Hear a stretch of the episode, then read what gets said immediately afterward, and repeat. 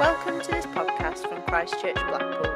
For more information, please visit ccblackpool.co.uk. Father God, we just we thank you for you speaking to us. Yeah. Lord, I pray that you would speak through Ben, that his words would go into our heart from you, that you would change our hearts, that we would go out different to how we came in, and Lord, that we would be people who affect the world around us because of what you're putting into us.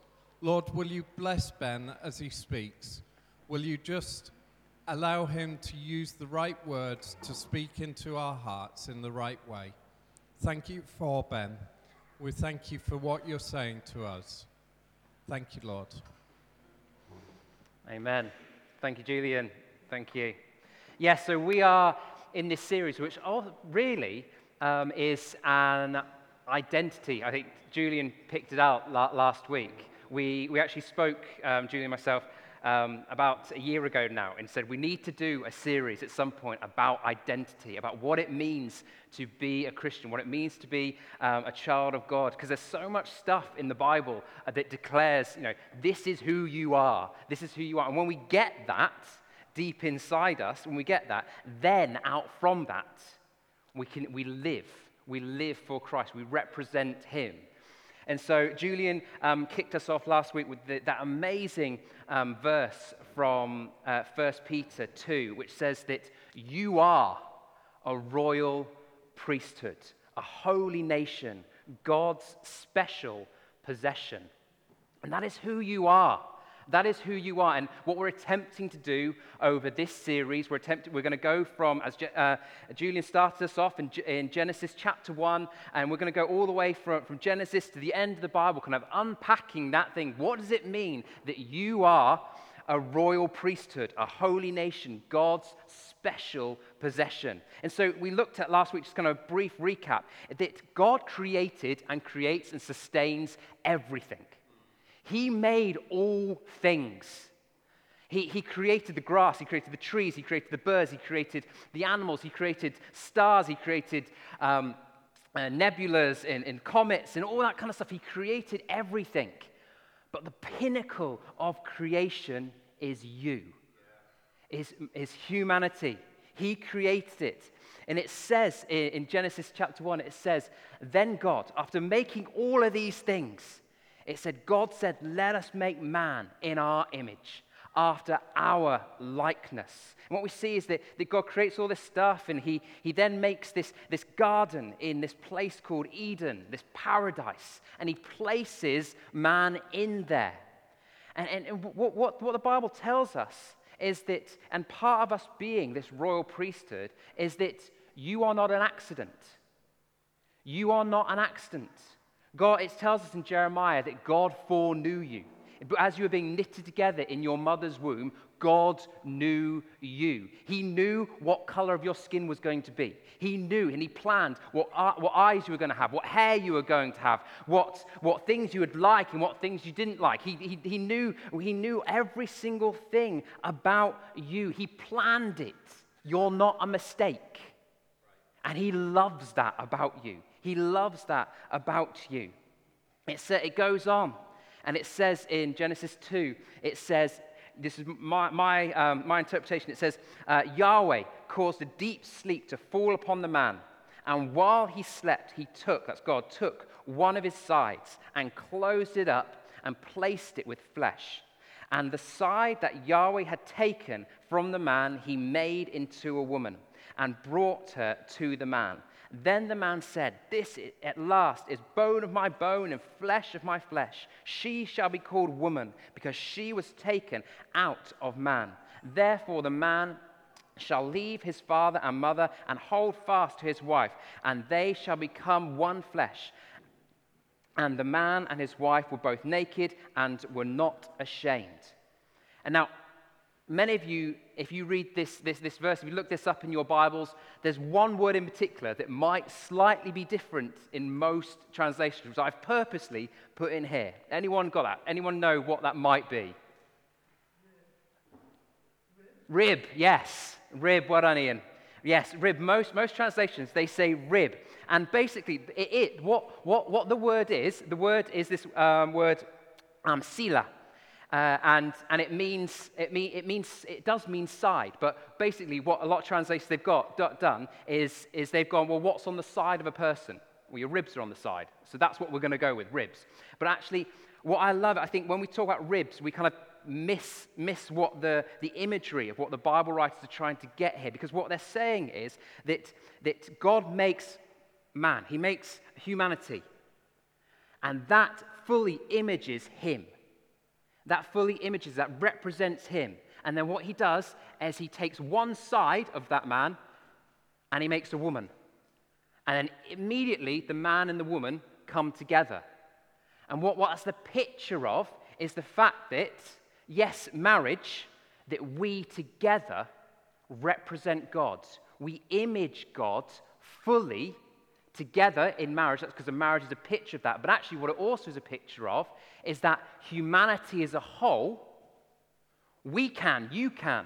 You can go to your work, you can go to, into your family, you can go to wherever you spend your time, and you can image God. You can represent God. You can share about God to your neighbors.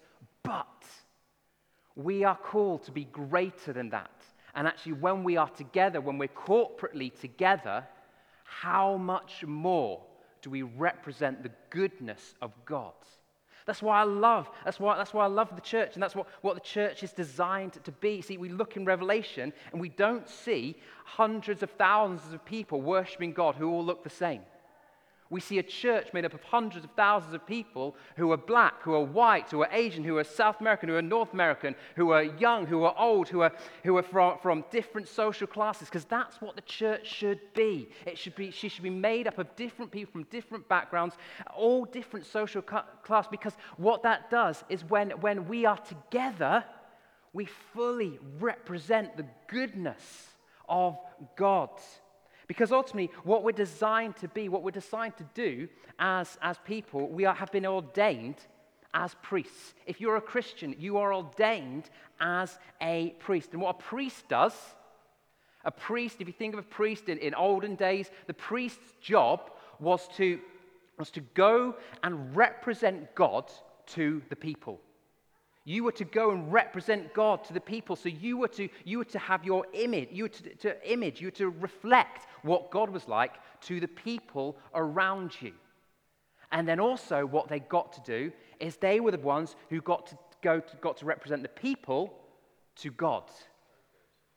They got to, they got to come into God's presence.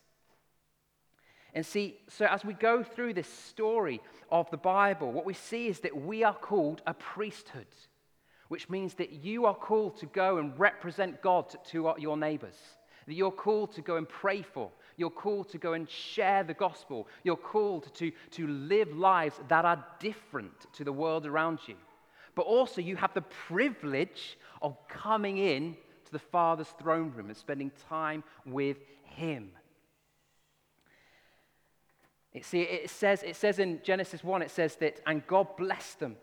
And God said to them, Be fruitful and multiply and fill the earth and subdue. And I think Julian said last week, no, subdue, that kind of word. We don't kind of like that kind of word.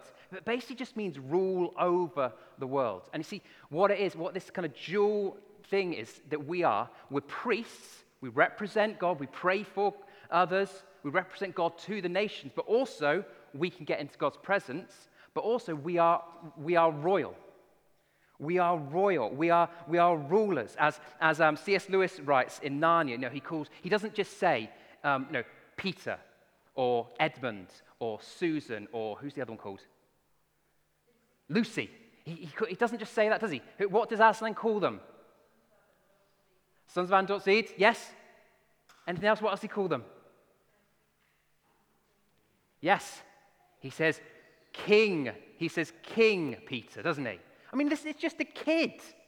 He's, a, kid, he's just a kid, and he says King Peter, Queen Susan. He, he's he makes them royalty. In the world, they were just nobodies.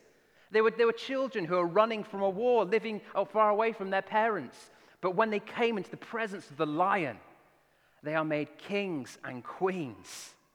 And, and, and so that's what we are. We, are. we are. we are royalty. You are royalty.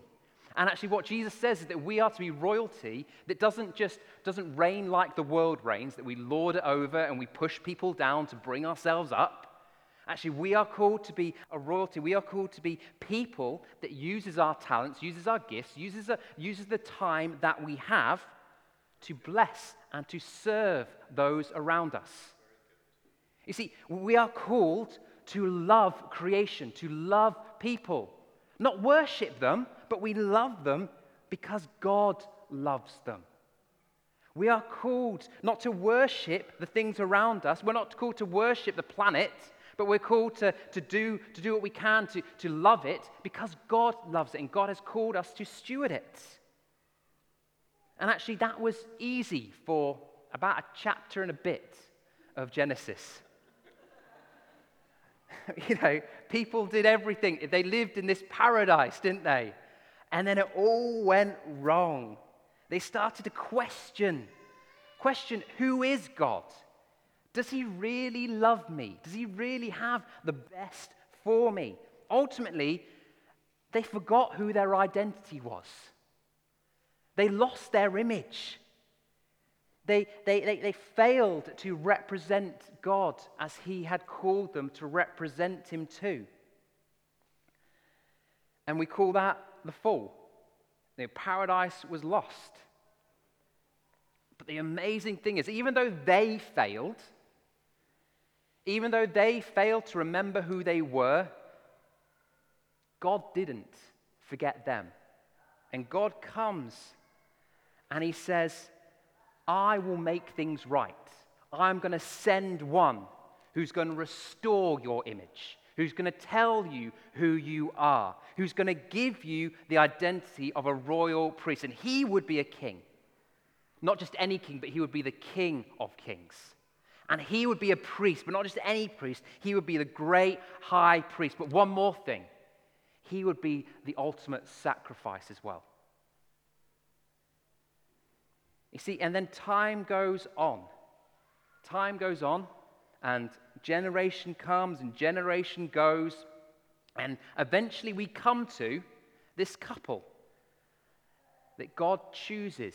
This couple, Abraham and Sarai, who he, he takes from the, the, the Ur of the Chaldeans in kind of Iraq now, and he sets them out. He brings them to a new place.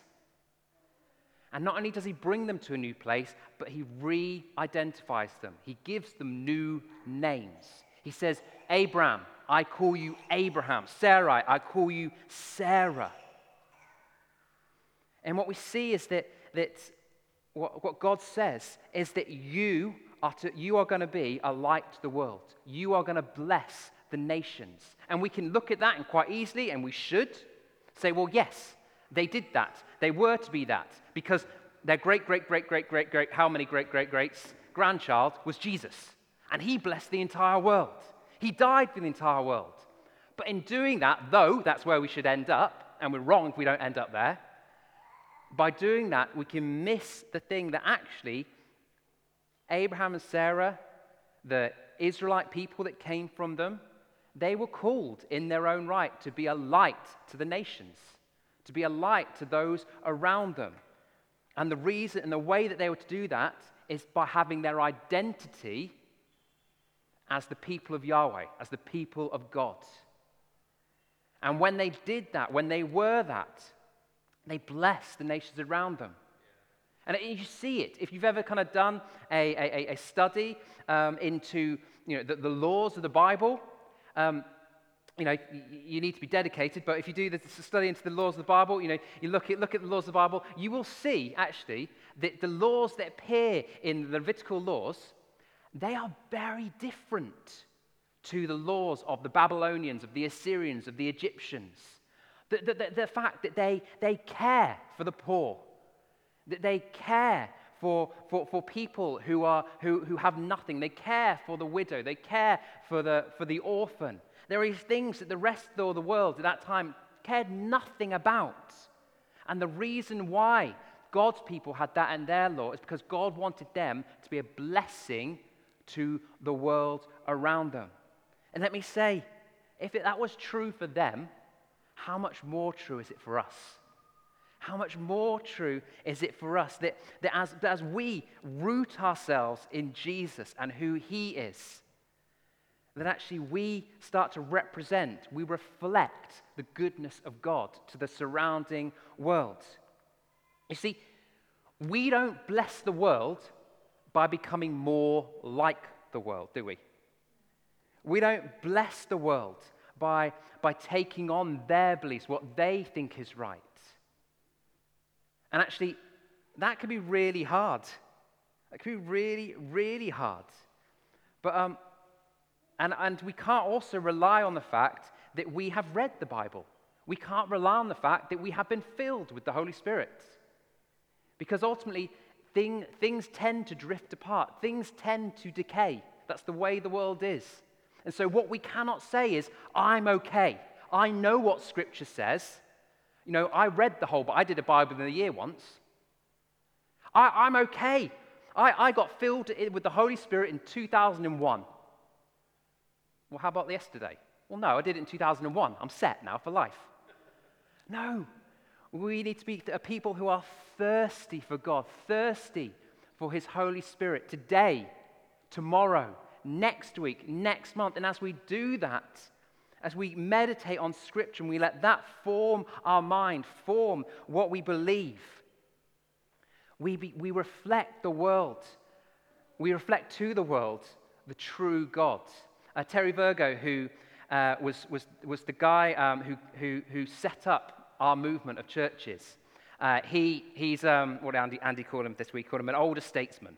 Um, he's into, into his, is it into his 80s, um, and recently he's, he started to become a bit more vocal.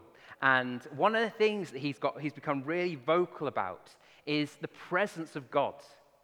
The presence of God. And, and, and, the thing is that one of the things that he, he's, been, he's been concerned about, one of the things he's been concerned about is that these churches that he, he once helped start, that he once over, oversaw, they, they have started to, to say, oh, we don't need the Holy Spirit anymore. And many aren't saying we don't need the Holy Spirit anymore, but many are saying, right, okay, we're not pursuing him. You know, you, you can make a line in the sand and say, well, I don't want to pursue God today. But actually, more often not, what we do is we just kind of fall into a habit of, oh, well, you know, I don't need to, I'm not going to step out this week. I'm not going to pray this morning. And as we do that, we, we just slowly drift away. And he, he, one of his passions at the moment is, is, is to call, call back the church. Say, no, Church, be thirsty for his presence. Because when we're thirsty for his presence, that changes who we are. That changes what we're to be. That changes how we reflect the true God to the world. You remember, if you were, was anyone, did anyone have a WJD bracelet as a, as a kid or a teenager? Well done, John. Huh? It's, it's not that, it was cool at the time, come on. we thought you were. You, you, could get, you could get like, you could get like, um, uh, uh, you get fabric ones that were all one color. You get multicolored ones. You get beads. You get wooden ones. You know, whatever suited you. Um, but the thing, thing, thing was, it said, WWJD, what would Jesus do? And the idea was meant to be that you were walking along and then you hit a stumbling block. What am I meant to do in this situation in my life? And then somehow you'd look at your wrist and go, WWJD, what would Jesus do in this situation? And now, cheesy or not, but that's, that, that's, that's the idea. And actually, that if we're not spending time in his presence, if we're not spending time in scripture, we can say, What would Jesus do? And the truth is, we have no clue because we don't know what Jesus is like. But if we're spending time in Jesus' presence, whatever you, situation you come to, because I don't know about you, but you could look WWJD, what did Jesus do? And you go, Well, Jesus was never me.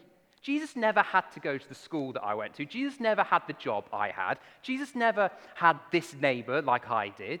Okay, and we can kind of miss the point rather than going, okay, well, if Jesus was me in this situation, how do I think he would respond? How, and if we're, we were only doing giving our best guess if we're not spending time in his presence. So, Abraham and Sarah, full. We come to Abraham, and Sarah. Are they the promised ones? Are they the ones who are going to make everything right? No. No, quite simply, no. Okay? You know, they, they're, they're not spotless, they're not pure. You know, they, they, do, they do some awful things if you read, read, read their story. Um, and actually, so do all the saints in, in, the, old, in the scriptures. Um, but these guys, they, they, they, they, I mean, Abraham, I mean, it, twice he goes to a foreign land and says, All right, all right, my love. Um, right, we, they, these, these guys are scary. And um, they might like to marry you. And so to do that, they're going to have to kill me. So let's skip that bit and just say, right, you're not married. We're not married.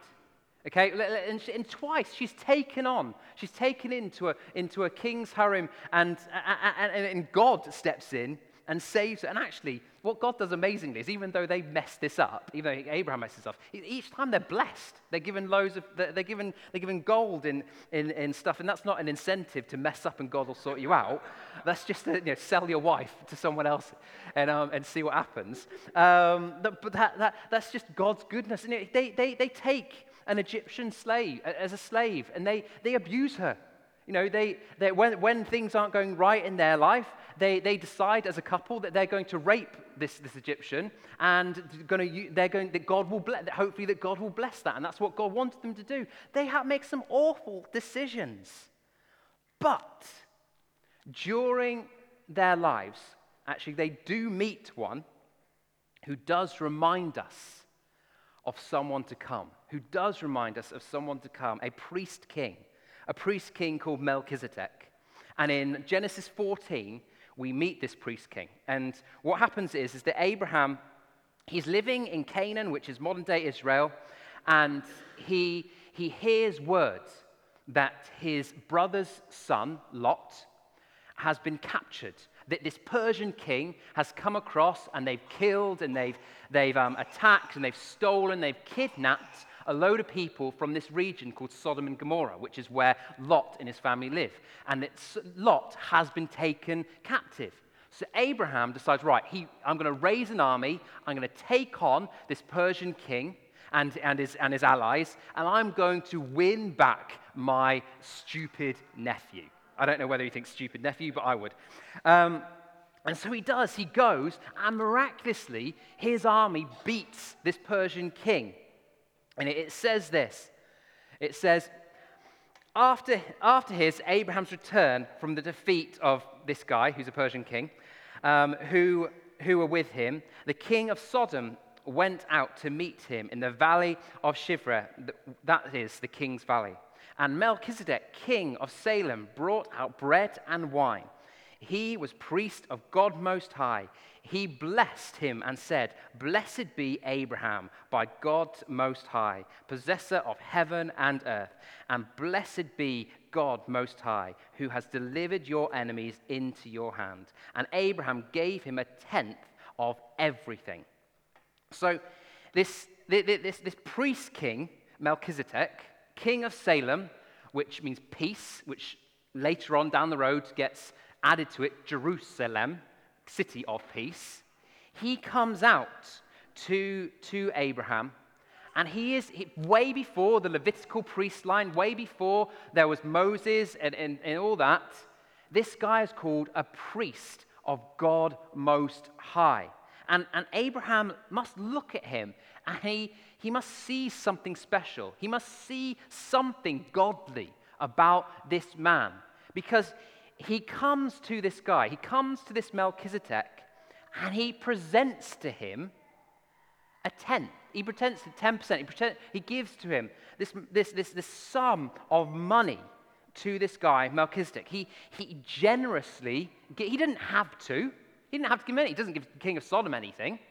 But he comes and he gives, he gives this priest king, Melchizedek, uh, a, a, vast sum of the spoils from the, from the victory.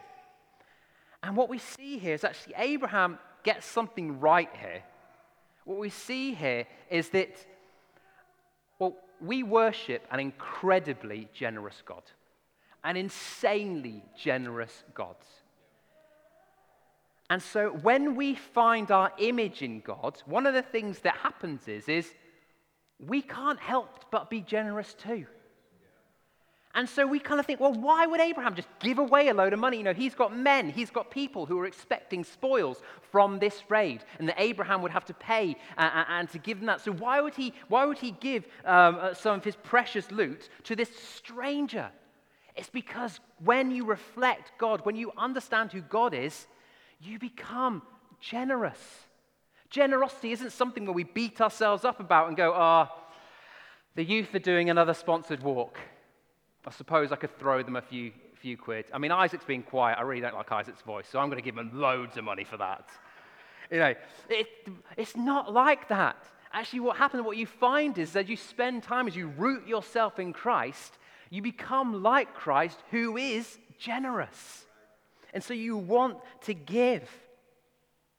And you see, where, what Abraham is doing here, he, he's trusting God with his finances. He's trusting God with his future.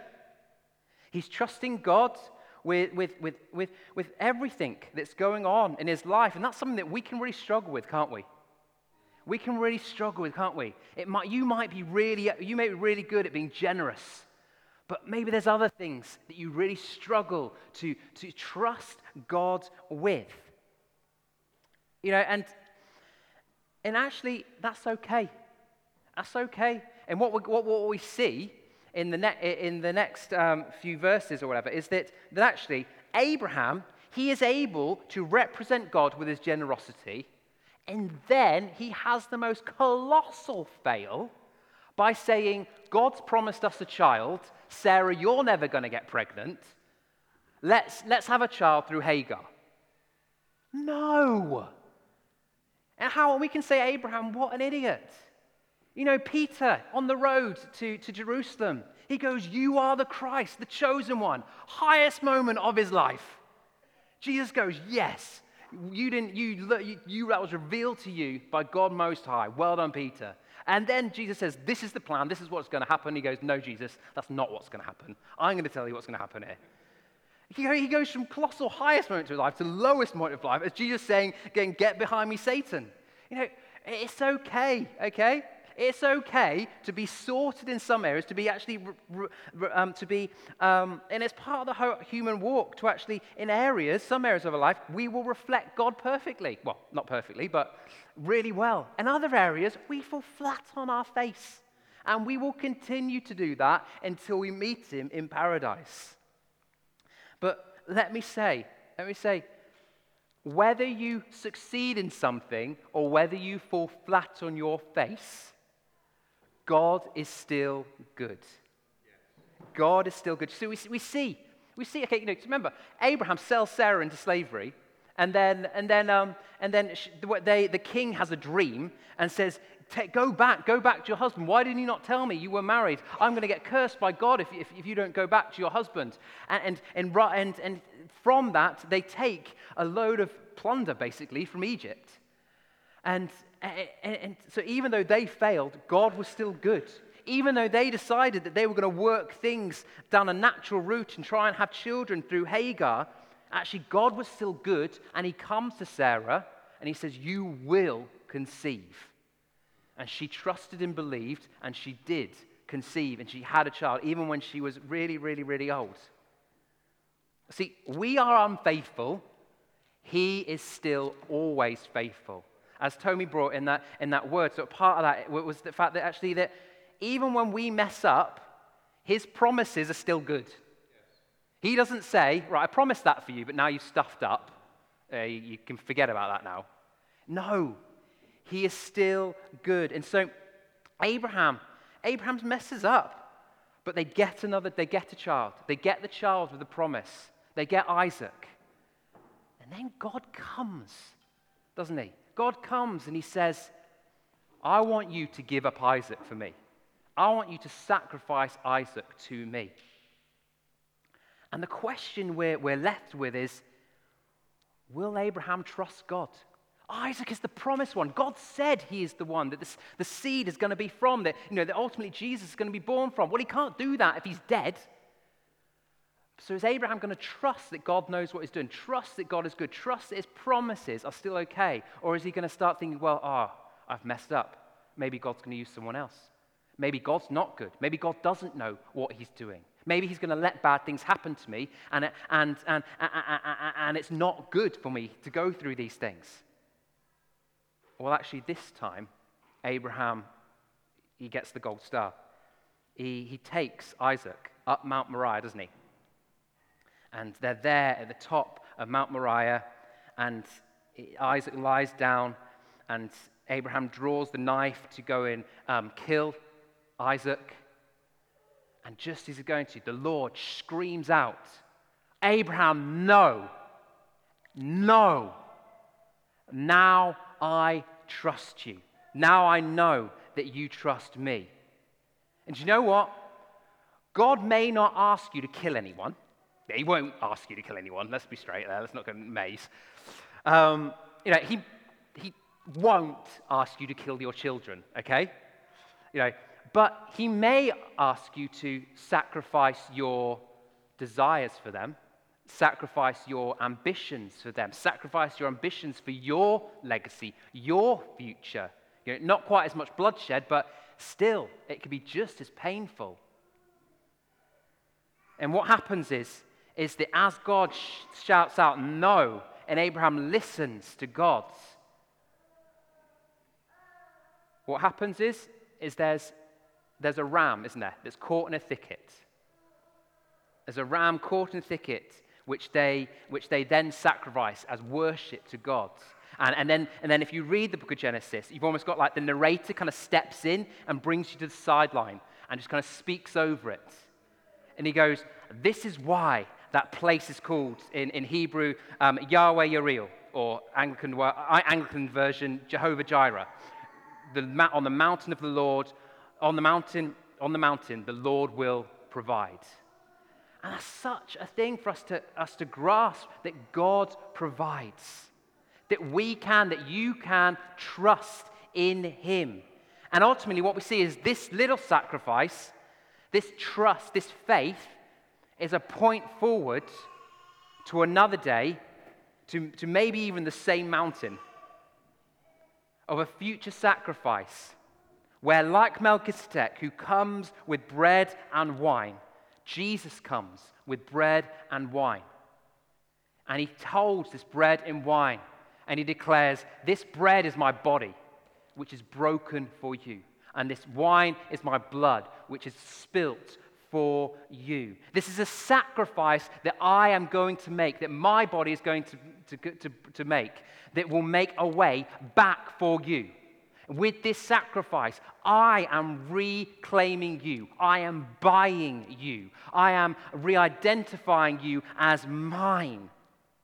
In Hebrews 7, it says, For it is clear that our Lord descended, that our Lord descended from Judah. And in regard to that tribe, Moses said nothing about priests. And what we have said is even more clear. If another priest, like, unless another priest like Melchizedek appears, who has become a, has become a priest not on the basis of, religion, of regulations as to his ancestry, but on the basis of the power of an indestructible life. For it is declared, You, as Jesus, are a priest forever in the order of Melchizedek. The former regulations is set aside because it was weak and useless, for the law made nothing perfect, and a better hope is introduced by which we draw near to God.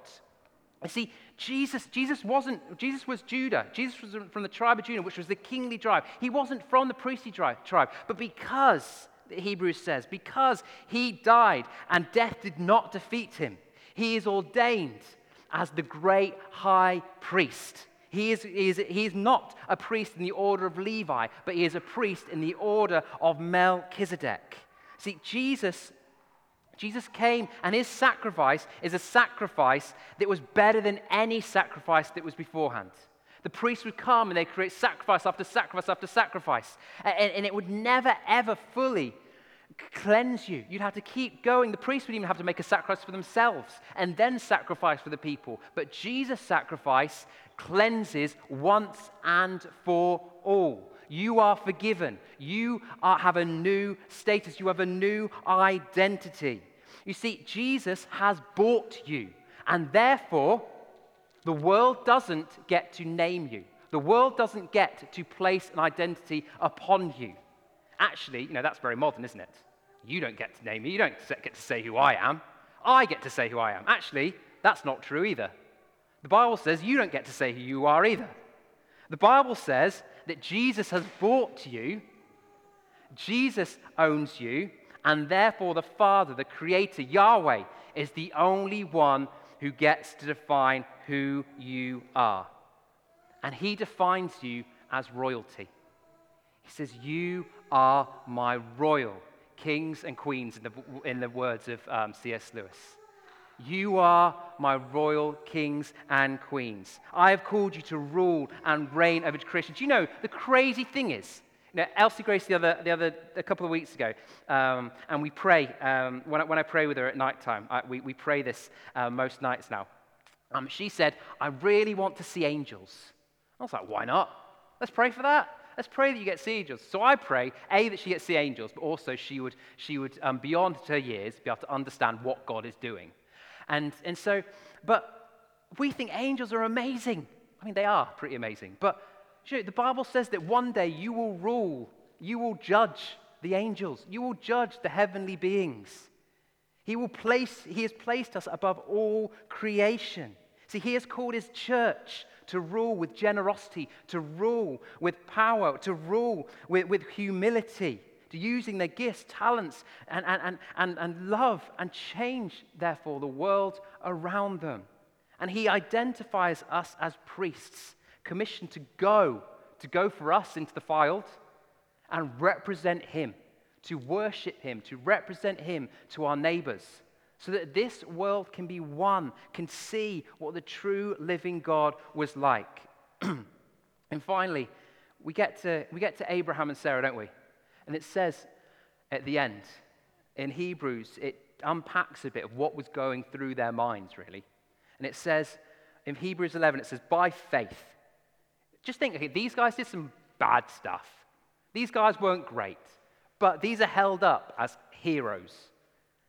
And it says, by faith, Sarah herself received power to conceive, even when she was past the age, since she considered him as God, faithful who had promised. Therefore, from one man and him as good as dead were born the descendants, as many as the stars of heaven and as many as, as innumerable grains of sand on the seashore. They were old. They couldn't have kids, and God had said to them, You're going to have so many descendants. Look at the stars, you can't count them. Go to the beach, count the sand. You can't do it. That's how many descendants you're going to have.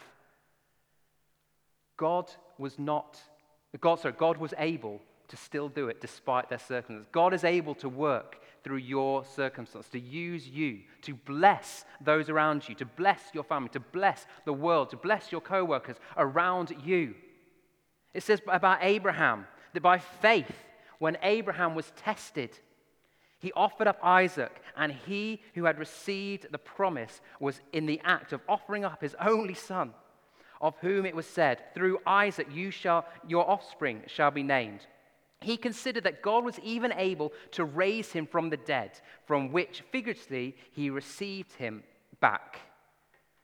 So Abraham came to this place of, right, let's go from Hagar, let's get that way, to actually, no, I believe God is good. And God has promised to me good things, and He will do it. Even if that means me killing Isaac and him raising him back to, to life. And so, my question for you is do you have faith? Do you have the faith to just to trust Jesus? I don't know what that is. I don't know what that is. There's many, many things that we have, have to have faith for faith for our families, faith, faith for, for, for, our, for our colleagues, faith for our finances, faith for, I don't know. But do you have faith in Jesus? Not that everything will work out how you planned, but actually that He is good and that what He has promised will come to pass. Um, I won't share you the, the, details of this story, but just to encourage you guys, okay?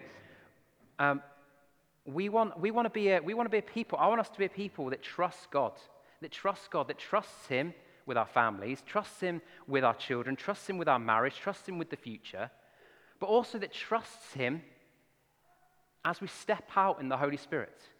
See, I want us to be a people that, that, that, that, that sees God, that hears God. I want to hear God through you, and I want to hear God through your different voices.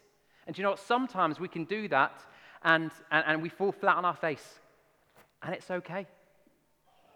You know, but I also don't want it just here. I want it out in the world as well. I got um, a couple of weeks ago, I got a text message from a friend, Rob, who's, who's going to come and preach after our weekend away. And um, I won't give you the details, but he basically said, I, I went to sleep last night and I asked, I asked God if he would give me a dream. And he said, I dreamt about you and your family, in particular about one of your children. And whilst, whilst, eh, eh, whilst I was dreaming about you, your, your family, you came to my house and this particular child did something and the rest of his message, you can, it, for me, was quite funny because it's him then trying to unpack kind of what on earth does this mean? Because I want to share this with you, but it makes no sense to me. Now, what, for me, I found that really funny because the act that he pictured one of my children doing was exactly the thing that at the moment that child is really struggling with. And he said, and at the end of the dream was that as, as they go through this, I am with them. So that was just amazing. See, he, he was like, I don't know what this means. This is a crazy dream. I don't know what's going on here.